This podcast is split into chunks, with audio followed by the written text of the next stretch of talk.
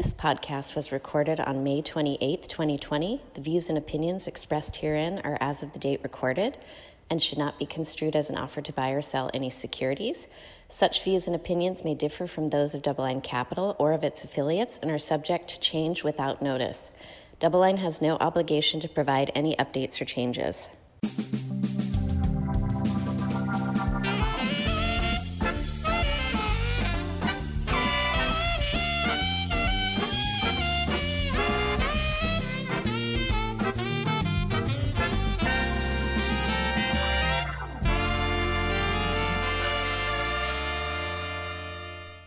All right, welcome to The Sherman Show. I'm here today with my co-host, uh, Sam Lau. Hey, hey. And uh, today we have some external guests joining us. But before we do that, uh, we want to give you a market update here. Uh, sitting here day seven oh seventy of quarantine um, from or work from home, safety at home, whatever the measures we call it. And uh, so we want to get timely, get on top of the market. So Sam, why don't you kick us off with what we've seen since last week? Yeah, sounds good. So the roundup on the market as of close of business Wednesday, March, or sorry, May twenty-seventh, is that the S and P five hundred continues to march up from its March twenty-third lows. Uh, it's up four percent on the week, and uh, that puts it at a negative five percent handle or so on the year-to-date basis. Uh, that's just about ten percent from its uh, its all-time highs. So we'll see if that trend continues. On the bond front, the Barclays U S aggregate is up about forty basis points on the week, putting it up a positive five percent on the year. Gold uh, futures on the front month contract are down two percent for the week, uh, putting it up to twelve percent on the year. Copper, L M E copper is down two percent on the week, minus fifteen percent on the year. And W T I crude oil futures are up uh, one percent this week, but that still makes it on a month to date, again through May twenty-seventh, up seventy-four percent. But for a year to date, it's still down forty-six percent. Yeah, we'll, Sam, on that note, it'd be interesting to see that, you know, we've seen this rebound in some risk assets, but commodities have been the one area that really have not benefited at, the, at this point uh, of seeing investor demand. So just important to note that. Yeah, and that's right. And I would say that a lot of the commodity price action, at least with energy and uh, the industrial metals, seem to reflect the the overall economy a little bit better, I would say.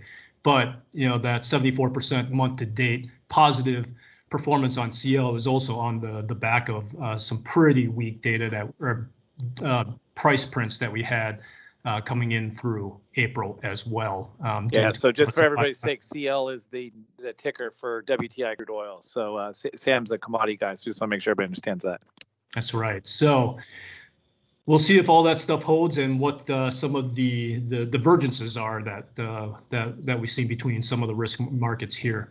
Moving on to the sovereign front on the ten-year uh, yield part of the curve, treasuries continue to be somewhat range-bound, just uh, about sixty-eight basis points uh, through last night. The Bund is uh, still right around forty basis points, uh, negative, that is, negative forty basis points. And J G Bs, guess what, they're at zero again. In terms of cash spreads on bonds, uh, for the I G market, we have them set right at one seventy-five, so in about twenty basis points over previous week. High yield on U S are at six fifty, in about seventy basis points over previous week, and E M also in about thirty basis points to put the uh, the cash spread at four twenty-five. So you are seeing that uh, that grind tighter in spreads uh, and uh, you know positive price movements across those areas of credit as well. Yeah, I think on that note too, Sam, one thing to point out too, it, it seems that uh, the high yield and emerging market bonds have really benefit, benefited from the rally in oil prices back to kind of more reasonable levels uh, above the thirty handle in T I and in Brent trending above thirty-five these days.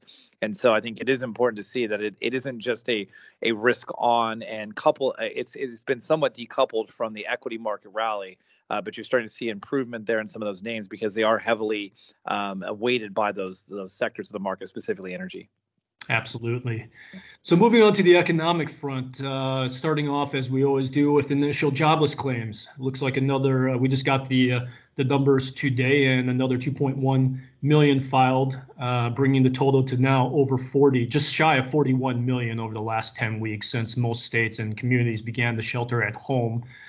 Uh, on the commu- continuing claims front, the the the amount of people on that uh, on that data set actually declined by almost four million. It's now at twenty-one million, which is somewhat puzzling. Uh, some people are saying that it's possible that it points to the fact that individuals are getting back on the payroll again. I'm not quite sure I buy that completely. Um, and I think before we get too excited about a drop, you know, like this on a week over week basis, I think it merits a little bit more reflection. Yeah, and there is some nuance in some of that data that some states, uh, some heavy uh, empl- unemployment states such as Florida report biweekly. So there's some kind of noise in that data set as well. But uh, as we like to talk about, one data point doesn't make a trend, nor does two. You need to see some persistence in that. But it is somewhat uplifting to see that it's only down to, on the unemployment insurance, it's down to twenty-one million. Bad news is there's another two million in the queue for next week. So we'll have to see how that materializes. But at least there is some uplifting news in all this negative data set that we're covering today. Yeah, and hopefully some of that uplifting news uh, translates over to the actual uh, jobs report with unemployment claims. So we can uh, discuss that a little bit later, I would assume. Uh, moving on to the Fed balance sheet, it now stands over seven trillion dollars with an additional one hundred over one hundred billion dollars uh, over prior week. G D P and uh, G- and its components had a sec today, uh, slightly more negative versus the, the first estimate. So now it's at negative five point zero percent on an annualized quarter over quarter basis. Uh, part of that was um, also reflected within uh, a revision in the personal consumption, which actually did see some signs of improvement there uh, at negative six point eight percent, again, on the second estimate on the first quarter um, U S G D P, annualized quarter over quarter. Durable goods came out today, negative seventeen point two percent. This is the second worst print on a month-to-month, month-over-month basis going back to nineteen ninety-two. It bears mentioning that the worst was in August of uh, two thousand fourteen at negative eighteen point eight, but that followed on the backs or the heel of the best, the historical best, uh, the previous month at positive twenty-three percent. So I'm sure you know, that it's funny you, you mentioned that because there, there's a lot of uh, literature out there when it comes to equity market returns, and people say, you know, you see these charts that are extremely misleading, I, I think, where they show, hey, if you if you omitted the like worst one percent of trading days, then here's what the growth of a dollar would look like. But what a lot of people don't realize is that a lot of those um, significantly negative days are around some of the best performing days as well, because it's a lot of volatility and noise in the market. And so not only do you see that in financial markets as people are trying to digest the future, but also sometimes in economic data series, as you rightfully point out here, Sam. Yeah, and you know, it's, it's, it goes back to what we've been talking about is, are we in a bear or a bull market with the S and P five hundred right now, right? Uh, with the fact that we're up about thirty percent from the lows Uh, back in March twenty-third that we hit on the S and P five hundred, which in itself, March twenty-third was the low from the previous high, down about, what was it, thirty-five percent from yeah. there. So bull and bear, and what Jeffrey Gundlach talks about a lot here with our um, landscape in California, with Mar- Mount Whitney being the highest peak uh, point in California, at least, and uh, right next to the lows in Death Valley as well. So just a little bit of uh, trivia there, I suppose. Uh, All right, so moving, well, before we move on to more economic data, you know, let, let's introduce our guests um, because I'd like to introduce them because I think, you know, the things that we want to talk about are some of their data that they focus on. So um, joining us today is Bart Van Ark, who's an executive vice president and the global chief economist at the Conference Board. Um, he was appointed back in two thousand eight, and he see, oversees the production of a widely watched economic indicators and various forecasts. So welcome, Bart. Hi, Jeff and Sam. How are you? Uh, excellent. And nice also on. Joining us because we had the ability to get two guests today. First time I think we've had that on the Sherman Show. We have Eric Lund as well. He's also a, he's a senior economist at the Conference Board, and he's responsible for much of the organization's work in U S and Chinese economies, and he's based in New York City. So welcome, Eric, as well. Thanks so much. Right. So I cut you off, Sam, because I know where you're going, because I have a list of what your economic data prints. Uh, because we had to get organized with having four people talking today. So why don't you lead us into the data that just came out today, or the most recent data prints from the Conference Board, and let's lead that into our conversation. All right. So last week we had the Conference Board print on leading on the leading economic index year over year, down eleven point five percent on the tail of a negative seven point three percent. And as you know, Jeff, this is one of the, the granddaddy indicators that we look at to, to determine if uh, the economy is in a recession, and anytime it drops down to below that zero, it seems to be a pretty good signal that we are currently in a recession. So we'll talk a little bit about that, as we also talk about uh, the Conference Board's consumer confidence measures, as well as its subcomponents within that uh, data set. And one thing to note is that the consumer confidence uh, print that just came out earlier this week seems to have slowed or found some footing after a couple back-to-back very sharply negative prints. This uh, current print is at eighty-six point six versus the previous period's print of eighty-five point seven. So some people, pundits out there, are wondering if this herald or are heralding this actually as a, as evidence of a potential recovery. So we'll hear their thoughts on that. I'm somewhat uh, skeptical, but then again, I'm skeptical by nature. So uh, with that, I think that'd be a good segue into some discussion points around some of the things that our economist friends here are thinking about. Yeah, so I think that uh, let's start first off, and um, you know, let, let's talk about the L E I and, and how it relates out there. When you talk about uh, L E I, again, stands for Leading Economic Indicator. Maybe you can tell us a little bit of the work that you guys have done to create that index, and why uh, folks like us rely so heavily on looking at some of these uh, or this um, aggregate indicator that you guys have created. So uh, the Conference Board, as you mentioned, produces a, a variety of, uh, of indicators for a, a number of countries that try to grade, gauge economic activity.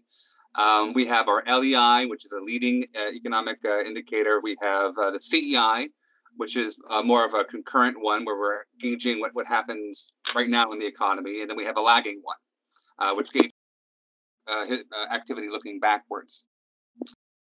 L E I. It's trying to give economists and, and financial professionals and business executives an idea of how the economy is trending six to nine months into the future. And we do this by sort of uh, uh, compiling uh, a, a an index that's generated out of ten to twelve to thirteen maybe uh, indicators that have some sort of uh, correlation with future economic performance. And we do this for a bunch of countries. So the, the, the data point that you just mentioned uh, for the U S, uh, we, we just released uh, uh, last week. This was for the month of April. And what we saw was a, a very large decline. However, the decline that we saw wasn't as large as the one that we saw in March. Uh, the March decline in the L E I was actually the largest uh, uh, decline in that index's sixty-year history. Um, So pairing these two months together, yes, uh, the L E I is quite negative. Yes, it definitely puts the U S into sort of this recessionary territory. Um, the question really is sort of how long and how deep of a contraction are we talking about? Um, and the L E I can give us some hints about that, but it can't really answer the question in and of itself. So I think, I think uh, Jeff and Sam, what's interesting about uh, L E I this time is that, as Eric said, it, it had a very sharp dive, uh, actually unprecedented. We've never seen in the history of the L E I such a rapid decline in March and in April.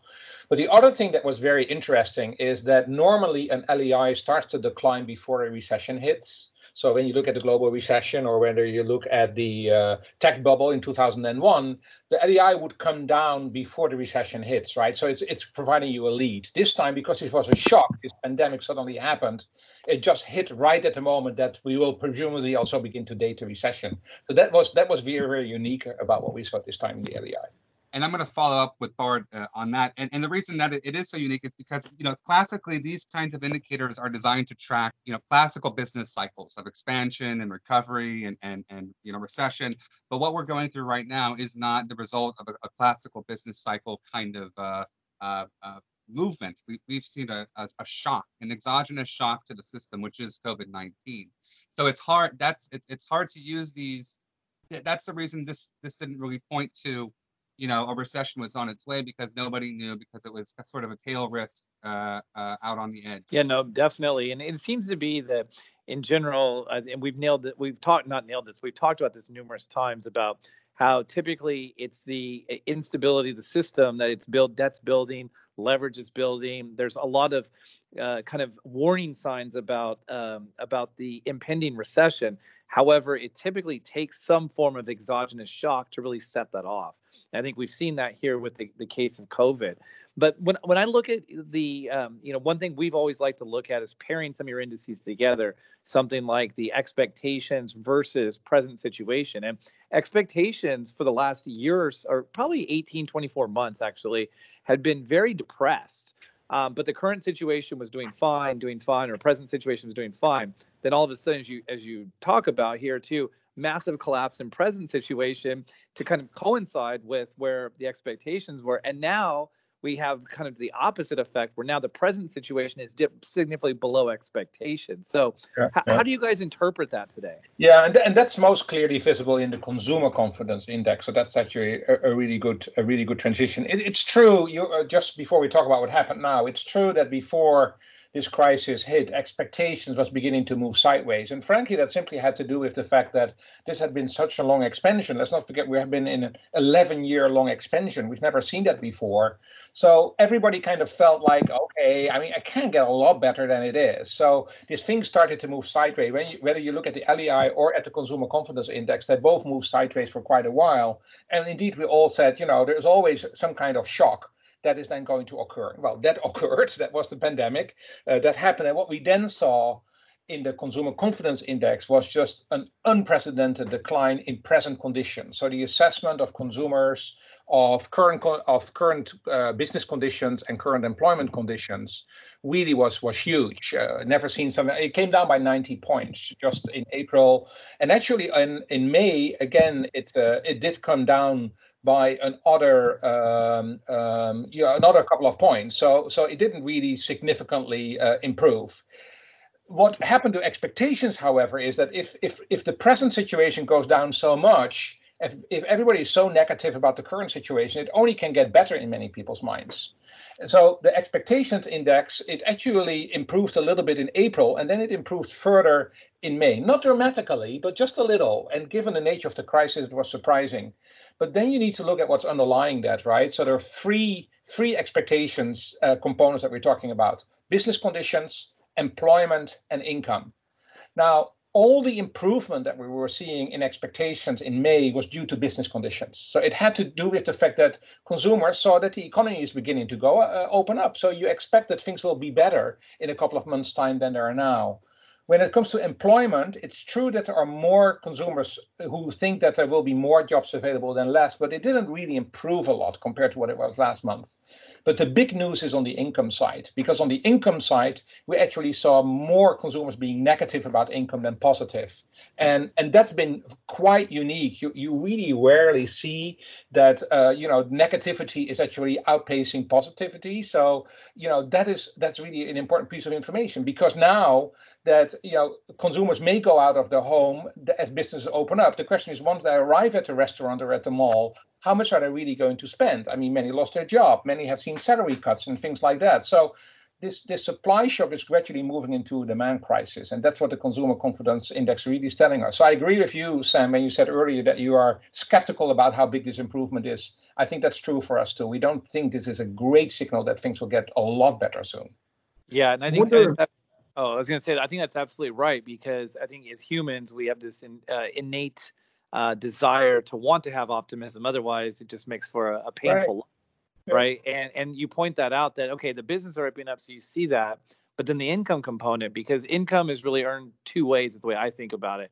I think about it, it's either capital or it's labor, right? Yeah. So either you have earnings through an income stream via your job, or you have investments. And so we know the unemployment situation. Then when you think about income generated investments, all of a sudden we have a Federal Reserve that's cut rates to the zero, to the effective lower bound, they call it now, um, near zero. And so what you see is that I can I can I can uh, empathize with folks out there that are really skeptical about the income prospects for the near term. Yeah, and, and again on, on the on the on the uh, market side, I mean, consumers are by far more dependent on wages than they are on the financial markets. So it's really the wage component that is dominating here as far as the income components are concerned.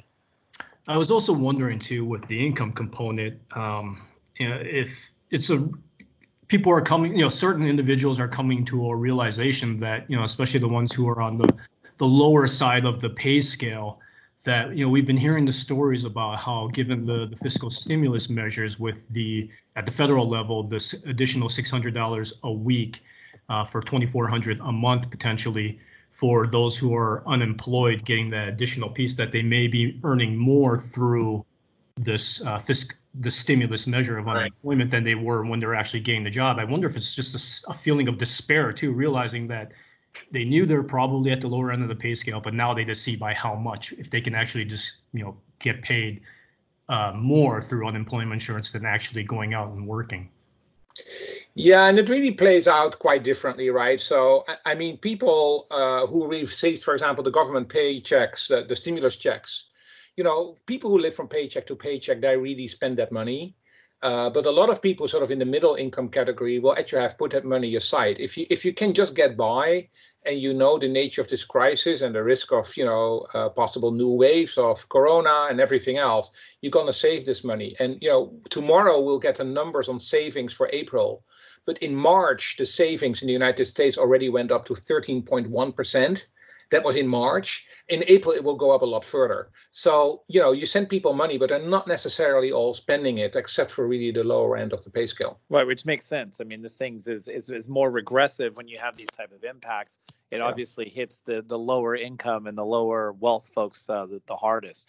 So let's talk about the, you, you, you brought up the idea about an exogenous shock to the system that no one could see coming. I think uh, Nassim Taleb has been out there categorizing this as a black swan. You know, he he popularized that idea of, of the really extreme on the tail risk. Uh, hate him or love him, he, he seems to be very, uh, uh, very divisive when it comes to people's feelings about him. And uh, for those of you interested, uh, he had a pretty nice uh, sparring war with uh, Mister Asness in the last week on Twitter. Um, so there's some there's some financial entertainment there. Uh, but let's talk about the COVID uh, impact here. And so you guys did some research about the impact, and maybe you could lead us through kind of your study and some of the conclusions that you guys have come back uh, come up with uh, just using the the underlying data. So you're talking about maybe our, our scenario analysis for the U S economy? Yes, that's correct, on the U S economy. I'm I'm sorry, I wasn't clear. No, no. No, it's fine. So, you know, typically the Conference Board puts out a, a single uh, forecast for the U S economy. We do a lot of forecasts for other countries, too, uh, but the U S one is one of the ones that I'm most involved in. We usually use the expenditure uh, approach to cutting apart G D P, right? So that's the consumption, uh, investment, government spending, and net exports that, that you learned about in high school or in college economics. Wrap our head around how this virus was impacting the economy using that model, and we had a really hard time doing it. Uh, so what we instead did is we pivoted and we started to generate a, a new model that actually looks at the amount of value that's being generated uh, by all of the major uh, industries and sectors across the U S economy. And so it's easier for us to think about how does this impact travel and tourism uh, as opposed to mining or agriculture. Uh, we can kind of set our own stories for each one of these, these uh, industries and see what falls out in terms of uh, the overall Uh, economic growth. So we did this. Uh, we, we built this model. We, we we looked at these underlying industries, and uh, we were able to, to come up with sort of a sense of maybe what could happen. But there's so much opacity and volatility in what's happening with the virus uh, that we weren't able to commit to a single narrative on this. And so what we did instead is we we generated uh, two to three to four, depending upon how far back you go, Uh, different scenarios in terms of what might happen to the economy uh, at large. Uh, and at this point, you know, we have we have three scenarios that we envision for the economy uh, here in the U S. Uh, the first is sort of a, a U-shaped uh, a recovery, uh, wherein there's sort of a gradual opening that occurs over the course of, uh, of twenty twenty. Uh, there's a scenario uh, in which we see a, a much more rapid opening, uh, in which case the degree of the economic impact Uh, isn't as severe um, as it would be under the gradual sort of scenario.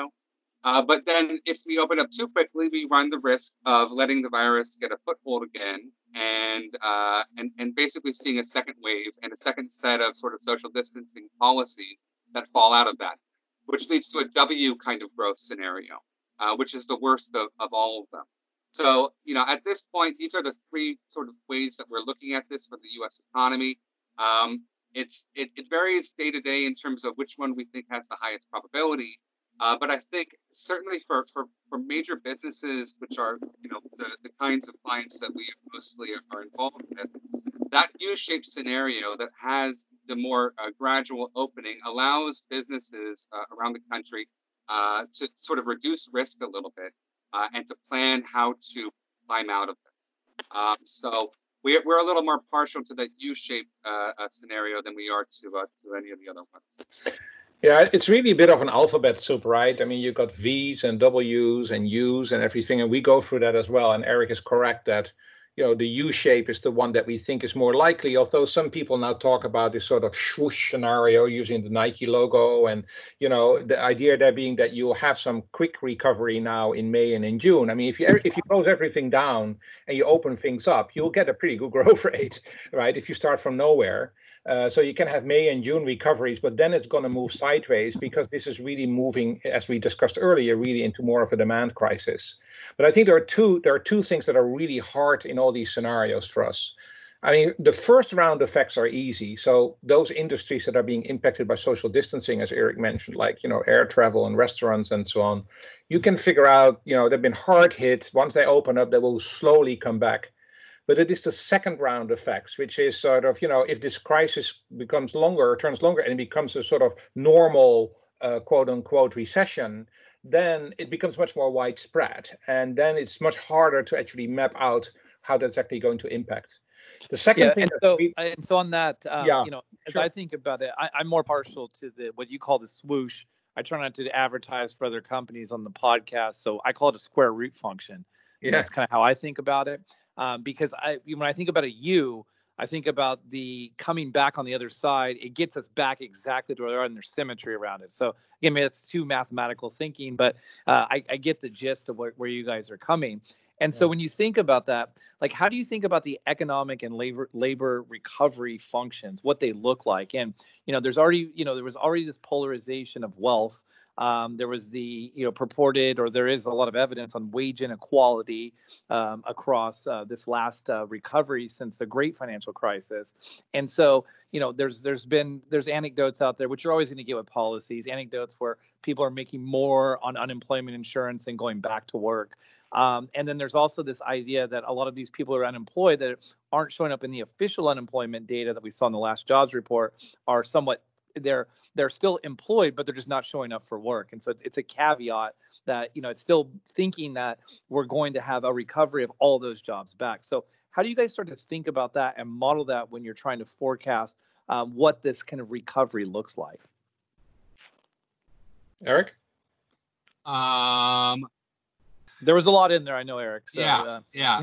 Pick one for me to, to address. Yeah, so uh, let's just talk about the, yeah. the Let's just talk about what does the labor market recovery function look like? That's something that a lot of people aren't focused on. There's just this assumption, as you mentioned, that the restaurants will open back up, hotels will open up, and capacity will be back where it was, or at least very close to um, where it was, let's say, in January of, of this year. Well, let's start with the labor market. I mean, it's definitely not sort of the same across the labor market. If you look currently at people who lost their job, they tend to be younger people. They tend to be minorities, and they tend to be women.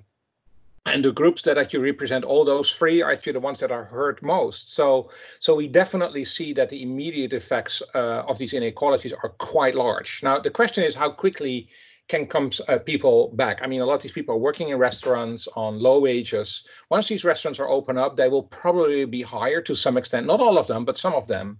So it's a little hard to say what the longer term inequality effects of those are, but in the short term, there are huge inequality effects that are actually uh, exacerbated by this crisis. Right, and, that, and that's what I'm thinking about too. When if, if you look at the source of the economy, we always hear that it's it's such a significant It's significantly driven by the consumer. And one of those key attributes is the ability to earn income. And so we know that there's a lot of debt load out there and that you can, you know, right. there's some of that consumption is, is based on debt, but you need to have the labor market recovery and wages to recover in order to really keep the economy going. So how, how, given your comments there and this displacement, how does that, how does that impact the way you guys are thinking about well, the U S economy? That's one of the that's one of the points that Bart brought up earlier on. This is the whole second round sort of effects of of this turning into a more classical recession, right? The the, the initial shock of COVID was a supply side shock that that impacted businesses, right? Um, manufacturers shut down, restaurants shut down, airlines shut down, uh, and as a function of that, we've seen uh, the spike in initial unemployment claims. We've seen the spike in the official unemployment rate. Um, And so the question then becomes, okay, so what, what point does this supply side shock become a more classical demand side uh, uh, recession? Uh, and that's an open question. Um, we we think about this. We try to to to uh, to, to watch data that are that are important in in determining that. Um, but certainly, the, the longer businesses stay shut, the longer the economy stays shut, the more of the uh, the in, income impact there is, the higher the probability uh, that this is going to have second order impacts, and that this is going to turn into a, a, a longer term, uh, uh, uh, more difficult to recover from kind of uh, a recession. So, so one thing that I'd like to add to that is actually going back to an earlier comment that you made on the recovery of the financial market, because we, of course, also have been puzzled about how can it be that the financial market is recovering so quickly and the economy is not. So I was interested in, in comparing that performance with some previous big crises. So I compared it with the global recession uh, that we had in two thousand eight, two thousand nine, but also compared it with the depression of the nineteen thirties. And actually the comparison with the depression is very interesting, because what you see is that the decline that we've been seeing uh, until March twenty-third, as you mentioned, was actually pretty close to what we've been seeing after the uh, collapse in October two thousand twenty-seven. Um, that was a similar period uh, in which we saw this very rapid decline uh, uh, happening.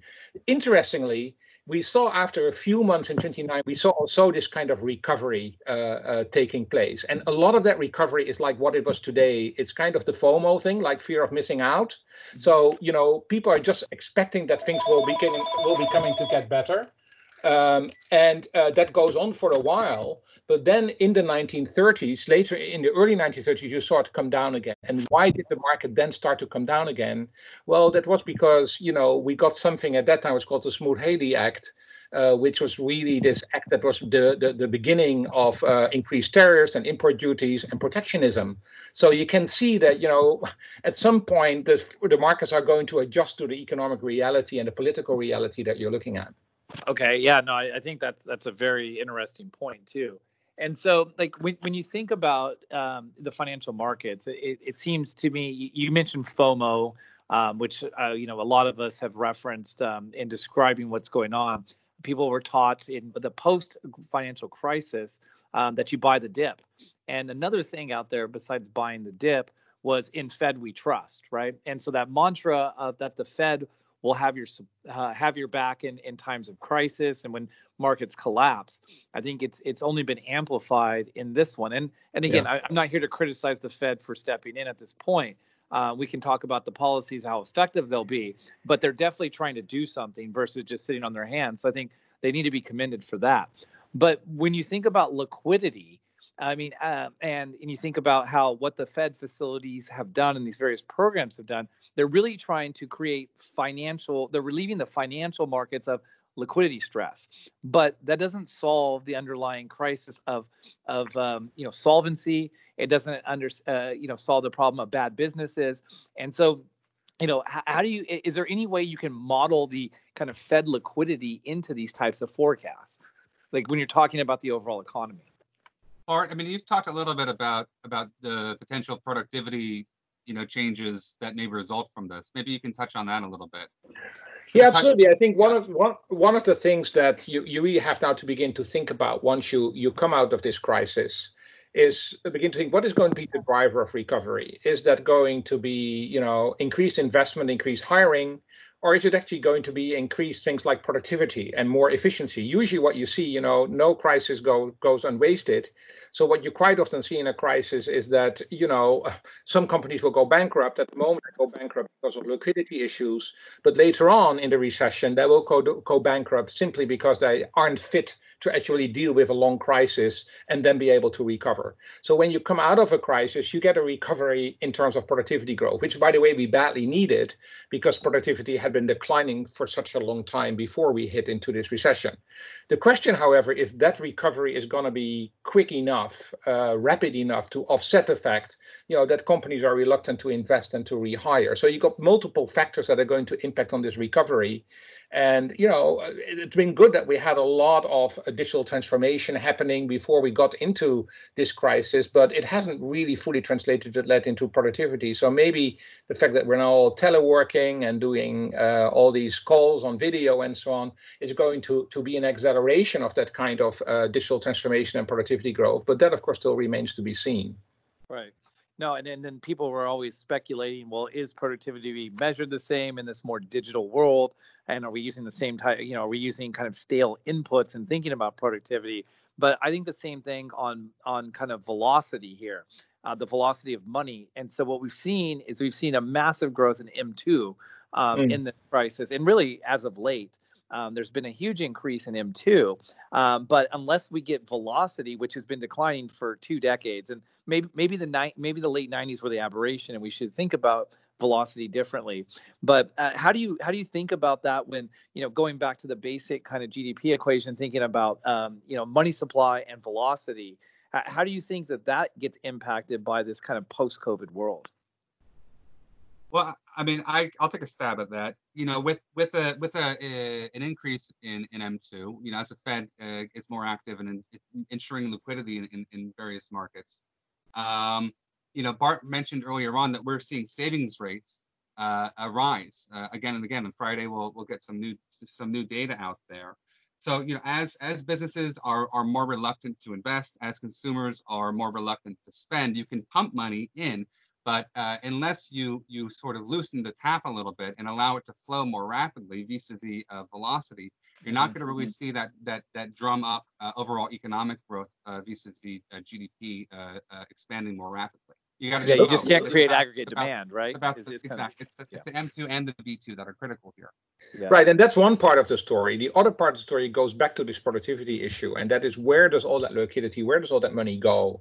And what we have seen, you know, the reason why I mentioned that we've seen this big productivity decline or slowdown happening before the crisis is because a lot of that liquidity got allocated to places where you didn't necessarily, you know, get a bit of a bang for your for your buck, right? I mean, if you just if, if the stuff is for free, it just gets wasted. And I think the more we add to it, I, that's to the early point that you made. I mean, it's great that the Fed is stepping in right now, but uh, that's what you need. You need a floor at this point in time. The question is, what is it going to do in the longer term? And we know that in the longer term, this is creating uh, misallocations. It's creating the uh, it's it's relating to inefficiencies and so on, and that makes the productivity recovery so much more difficult. Right. Well, you mentioned that too, and you talk about that when you say misallocation. I assume you're talking about misallocation of capital and resources. But correct. Can we ever go to a post uh, a post-Fed world? Because you you mentioned that too, and I think it's so critical here. We're talking about, you know, perhaps there's misallocation of capital and just throwing money at, at things. But how do we ever get out of this? We we saw when the Federal Reserve, you know, when when Bernanke did Q E originally back at, back in the crisis, back in oh eight and oh nine, um, what he said is that, oh, it's temporary. We'll get out of it shortly. It took them eight years to to actually start to try to unwind the balance sheet. Um, didn't really work that well. They did it for about eighteen months or so. Got it down, you know, got it down about eight hundred billion or so. And then we had this problem. And here we we've increased the balance sheet by, you know, over three trillion dollars from that level. And so th- the question is, is that are we kind of caught in this, uh, this kind of, uh, not, I won't call it a liquidity trap, but a Fed trap where the, we have to keep printing money just to keep the system going?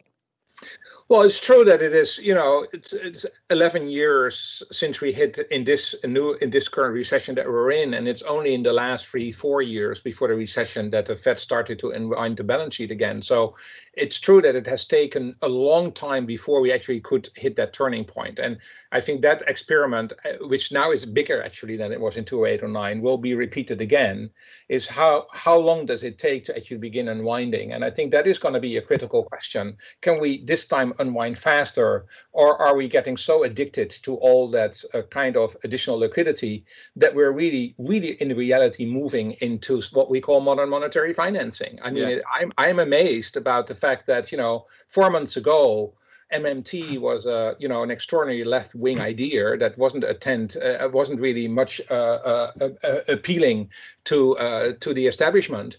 And today, I would say we're pretty close to what I think M and T is actually be about, particularly if we keep this going for much longer. Yeah, well, there's another discussion about extending some of these benefits out um, in the House today, and, you know, trying to get more of these programs out there. And you can see typically in these bills too that there's a, it, it definitely reeks of the M M T idea in there. And, you know, I think uh, Sam, it maybe it's you that joked about it, but someone said, well, effectively, COVID, man, that Bernie won. You know, that, that his his kind of left-wing policies got through the uh, got through the economy. But um, you know, one thing you had mentioned is kind of um, how we were dealing with the world pre-COVID, and you talked about supply chains. And so uh, as I think about that, Eric, I know I know you're the Conference Board expert on China. Maybe you can talk about, you know, what we were doing with China with the trade wars. We've seen re-escalation as of late again, uh, the Hong Kong issues. Brian, maybe you can give us some of your thoughts on what's going on in, in the Chinese mainland today. Yeah, sure. Uh, I mean, it's really a fascinating story um, with lots of twists and turns. But I mean, really, I think it, to, to understand where we are now, you have to go back, you know, maybe about four years or so, uh, or really around the uh, the, the election of, of uh, uh, the current administration. Um, you know, the, the the the trend towards a more confrontational relationship between China and the U S had been had been growing uh, uh, well before that that point in time. Um, but certainly the the way in which the U S and, and China has sort of interfaced over the last three years is is very much a, a function possibly of of the, the communication style of of the president. Um, we saw, you know, his first year in office for the most part. Uh, the U S uh, was was able to sort of confront NAFTA, renegotiate that.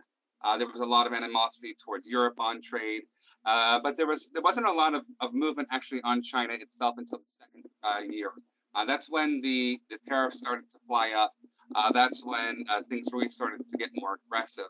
And so this really kind of played out uh, over the course of of uh, late twenty eighteen and throughout twenty nineteen. Um, with a series of negotiations going back and forth, things improving, things falling apart once again, uh, until January of this year, when we had a phase one trade agreement signed uh, between the two parties. Um, now, the phase one really kind of picked the, the low-hanging fruit uh, in terms of uh, uh, uh, disagreements between the U S and China in terms of uh, the degree of the, the trade imbalance and uh, maybe certain mark, mark, uh, market access issues. Um, But there were a lot of other issues with respect to intellectual property, which uh, with, with respect to uh, the way that China manages its economy that were not uh, uh, addressed. And those were going to be addressed in sort of the phase two deal. Uh, and then we had COVID hit. Um, and COVID kind of threw all those chips up into the air again. So at present, uh, we have a, a situation in which Beijing is still uh, saying that it, it wants to uh, uh, fulfill the the terms that it agreed to under the phase one deal. Um, the U S is uh, uh, shaking the tree with respect to uh, things like uh, uh, China's uh, access to U S capital markets, vis-a-vis this delisting story that I'm sure that you've been reading about. Uh, and then all of a sudden we have uh, the new uh, security law being introduced uh, at the National People's Congress in China. Uh, which uh, significantly sort of deteriorates the sort of freedoms uh, of, of people in Hong Kong, um, which the U S is threatening to to do uh, uh, unroll sanctions and, and start to treat Hong Kong as a non-autonomous uh, entity. So, you know, the, the, the situation has gotten much worse in recent months. Um, I, I'm not terribly pessimistic that phase one uh, is going to fall apart, uh, but I really do not think that there is any room for a phase two trade deal uh, to to you know be, be had before the end of this year. I'm not actually very optimistic that it can ever be had.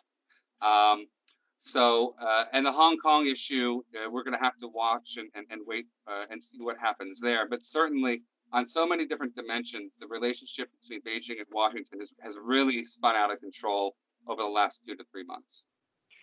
Yeah. Well, no, I, I think, and that's the big uh, wild card here is, um, you know, are these trade escalations at this point, are they just, you know, being political chips um, as the administration seems to have used in the past, or, you know, do they have more teeth to that? So I think we'll all have to stay tuned uh, to figure out, you know. And, and, that, and that, by the way, was uh, just the point that I was making comparing this with the nineteen thirties, right? Because if yeah. you think about the timing of, you know, trade disputes, that timing is actually surprisingly close to what it was in early nineteen thirty, if you get that thing uh, popping up again. The other thing I may want to quickly add here is I, I'm really, you know, the implications of this for supply chains, as you mentioned, could be quite substantial. I mean, there, there's this all this pressure now for what, what I call domestifying supply chains, so bringing supply chains back. uh, to the to to the, to uh, within our borders. And you don't hear only hear that in the U S, you also hear this in European countries. And I think it's frightening, because let's not forget that we started offshoring because there were huge efficiency gains largely passed on to the consumers. If we bring this back, we hear all companies saying, first of all, it will take a long time before we can do that, and it will be incredibly expensive. So, you know, the question is, who's going to pay for that? And if you think about one force that could potentially push up inflation, I think it could potentially be the domestifying of supply chains. Right. No, that's definitely it. And, you know, it, it, as you mentioned, you said it's uh, you never let a good crisis go to waste. Mm. And I think, you know, that that's could be kind of the um, the post-COVID world. We could see a resurgence in U S-based manufacturing and the likes, which, as you mentioned, Uh, could lead to uh, inflation through definitely increased wages, or uh, when it comes to the labor input side of the equation. But um, you know, guys, I really appreciate this. It's been great. I think all our listeners can understand why we wanted to have you in a tandem. You know, you guys are both good uh, on a standalone basis, but it's like any good group out there. And so, using some of my rap background, you know, I think you know, Doctor Dre and Snoop Dogg were better together. You know, Eric B and Rakim were good, to, much better together, and definitely Method Man and Redman. That neither of them can stand alone. They come together so great. And so, uh, with that, you know, I want to I want to give you guys kudos. We thank you for having you on. Keep putting out the great work you guys do. Um, for those of you, those listeners out there, before we go to Sam's favorite part of the show, is there a way that they can follow your work, uh, either in some sort of social media or some websites? Well, there's always Twitter, uh, and just go Twitter, the Conference Board, and, and you'll get to us, our, our own tweets, and just go to the Conference Board website. We have actually a dedicated website where every day there's new content uh, on COVID nineteen, conference board dot org, uh, and that's the place to find everything that we have. Okay, well, thanks for that. But before we let you go, Sam has a favorite part of the show. It's not just the economic recap. It's called Sherman Says, and Sam, why don't you kick us off? All right, that uh, favorite part is Sherman Says, as you mentioned.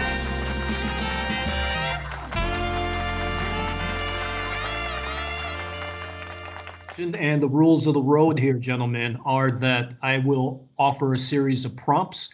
I'll begin with Jeff Sherman and then move to Bart and then to you, Eric, and then we'll rotate, rinse and repeat, repeat on that. And what I'd like from each of you is a short, top-of-mind response to my prompts. And if you want to be incredibly concise, you can limit that to one word even. That's the challenge. So I'm going to start out with Mister Sherman with consumer confidence. Bottoming. Bart, existing home sales. Glimmer of hope. Eric, Hong Kong. A potential catalyst for a downward spiral.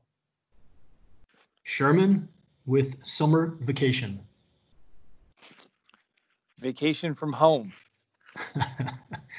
G D P. Unprecedented decline. Infrastructure. We'll take it if you'll give it.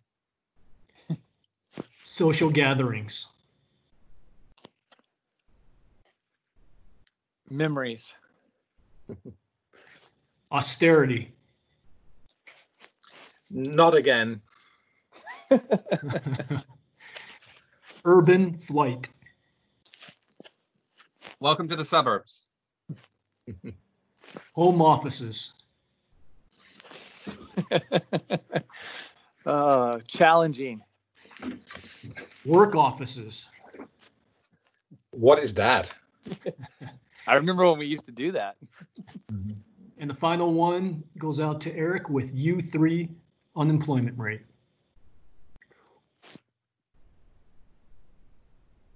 Bottom. All right, there you have it. So once again, thanks guys for joining. Uh, for those of you on still hanging in there on the Sherman Show here, we've had Bart Van Ark as well as Eric Lund, uh, both from the Conference Board. They've been great. Uh, they put out a, a great amount of information on their website. Um, you know, follow them on Twitter. They put out great charts, good stuff to really help you understand and think about kind of the inputs and, and trying to reconcile, you know, what's going on in this crazy, crazy world today. So Bart, Eric, thank you so much for joining us in this uh, Safer From Home episode of The Sherman Show. Thanks for having us. You're welcome.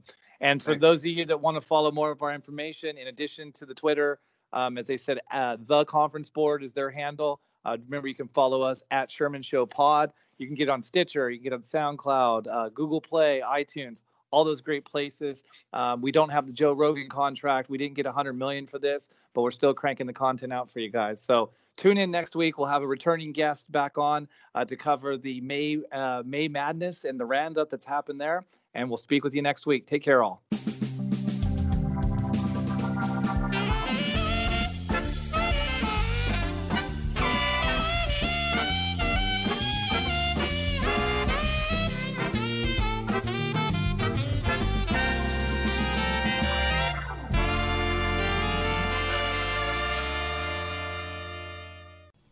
Audio presentation represents DoubleLine's intellectual property. No portion of this presentation may be published, reproduced, transmitted, or rebroadcast in any media in any form without express written permission of DoubleLine. DoubleLine has no obligation to provide any updates or changes. To receive permission from DoubleLine, please contact media at double line dot com. Neither DoubleLine nor any of its affiliates makes any representation or warranty as to the accuracy or completeness of the statements or any information contained in this podcast and any liability therefor, including in respect of direct, indirect, or consequential loss or damage is expressly disclaimed. DoubleLine is not providing any financial, economic, legal, accounting, or tax advice in this podcast. The receipt of this podcast by any listener is not to be taken as constituting the giving of investment advice by any DoubleLine entity or individual to that listener, nor to constitute such person a client of any DoubleLine entity. The portfolio risk management process includes an effort to monitor and manage risk, but does not imply low risk. Copyright twenty twenty, DoubleLine Capital.